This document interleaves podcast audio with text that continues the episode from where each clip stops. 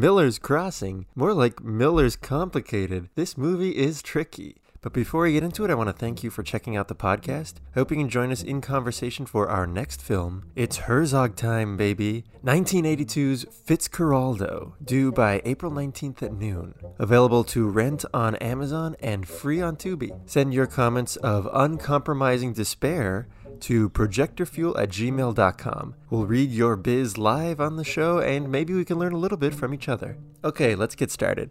What's cooler than cool? Tom on the outside, but what's underneath? He doesn't hate anyone, but he doesn't like anyone, and why can't he pull the trigger on Bernie? It becomes a big mistake as Tom's opportunist characteristics, as friend of the show Paul puts it, seems to hit the dam that is Bernie's own opportunity. But Tom, quick and clever like his dialogue, smart, as some might call him, cheats his way out of death and pulls off the biggest grift that saves his soul but not his heart. It's a cynical film, hilarious but dark. That's what I love about it. Maybe the Coen brothers' funniest film. Certainly up there with Raising Arizona and The Big Lebowski. Christina Lopez loved the two police raids, moments that are ridiculous. Tom drinks his way past gunfire and batons like it's nothing, and the head of the police is just putty to him. Paul loves when the brute moves to beat Tom, and Tom hits him with the chair. The brute's reply, Jesus, Tom, as he sulks off. The scene starts slow, something's going down, shot and wide, and we see the brute take off his coat. Humor without jokes, just pure visual comedy. This movie isn't realistic, but that's what the Coen brothers do best. Still, I was invested because if you can't be real, be cool.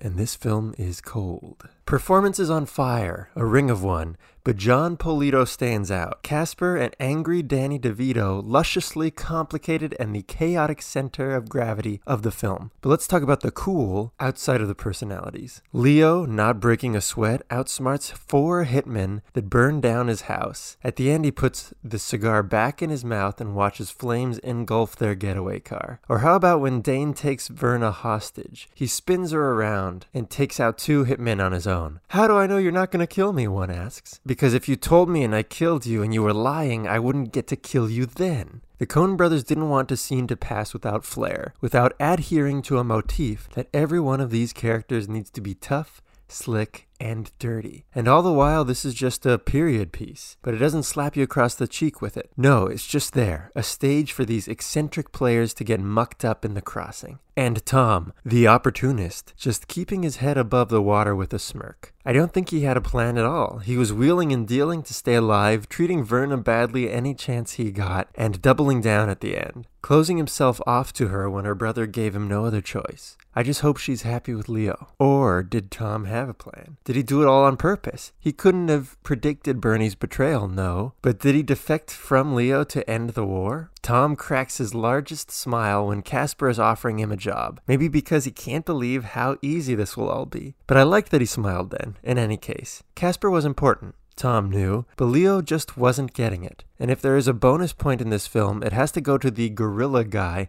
screaming after Caspar hits Dane. I don't know what the heck that was, but it got me good. I love the way Trevor Dillon puts it. Imagine being so good as a director team that this is just another really good movie in your filmography that is almost considered minor. Thank you, Trevor, for picking the movie, and thank you for listening to the podcast. I really hope you watched this one because I loved it. Thanks to At the Work of Re on Instagram the picture in our profile. Don't forget to join us for Fitzcarraldo by April 19th at noon. Stay safe, stay home, and I'll talk to you later.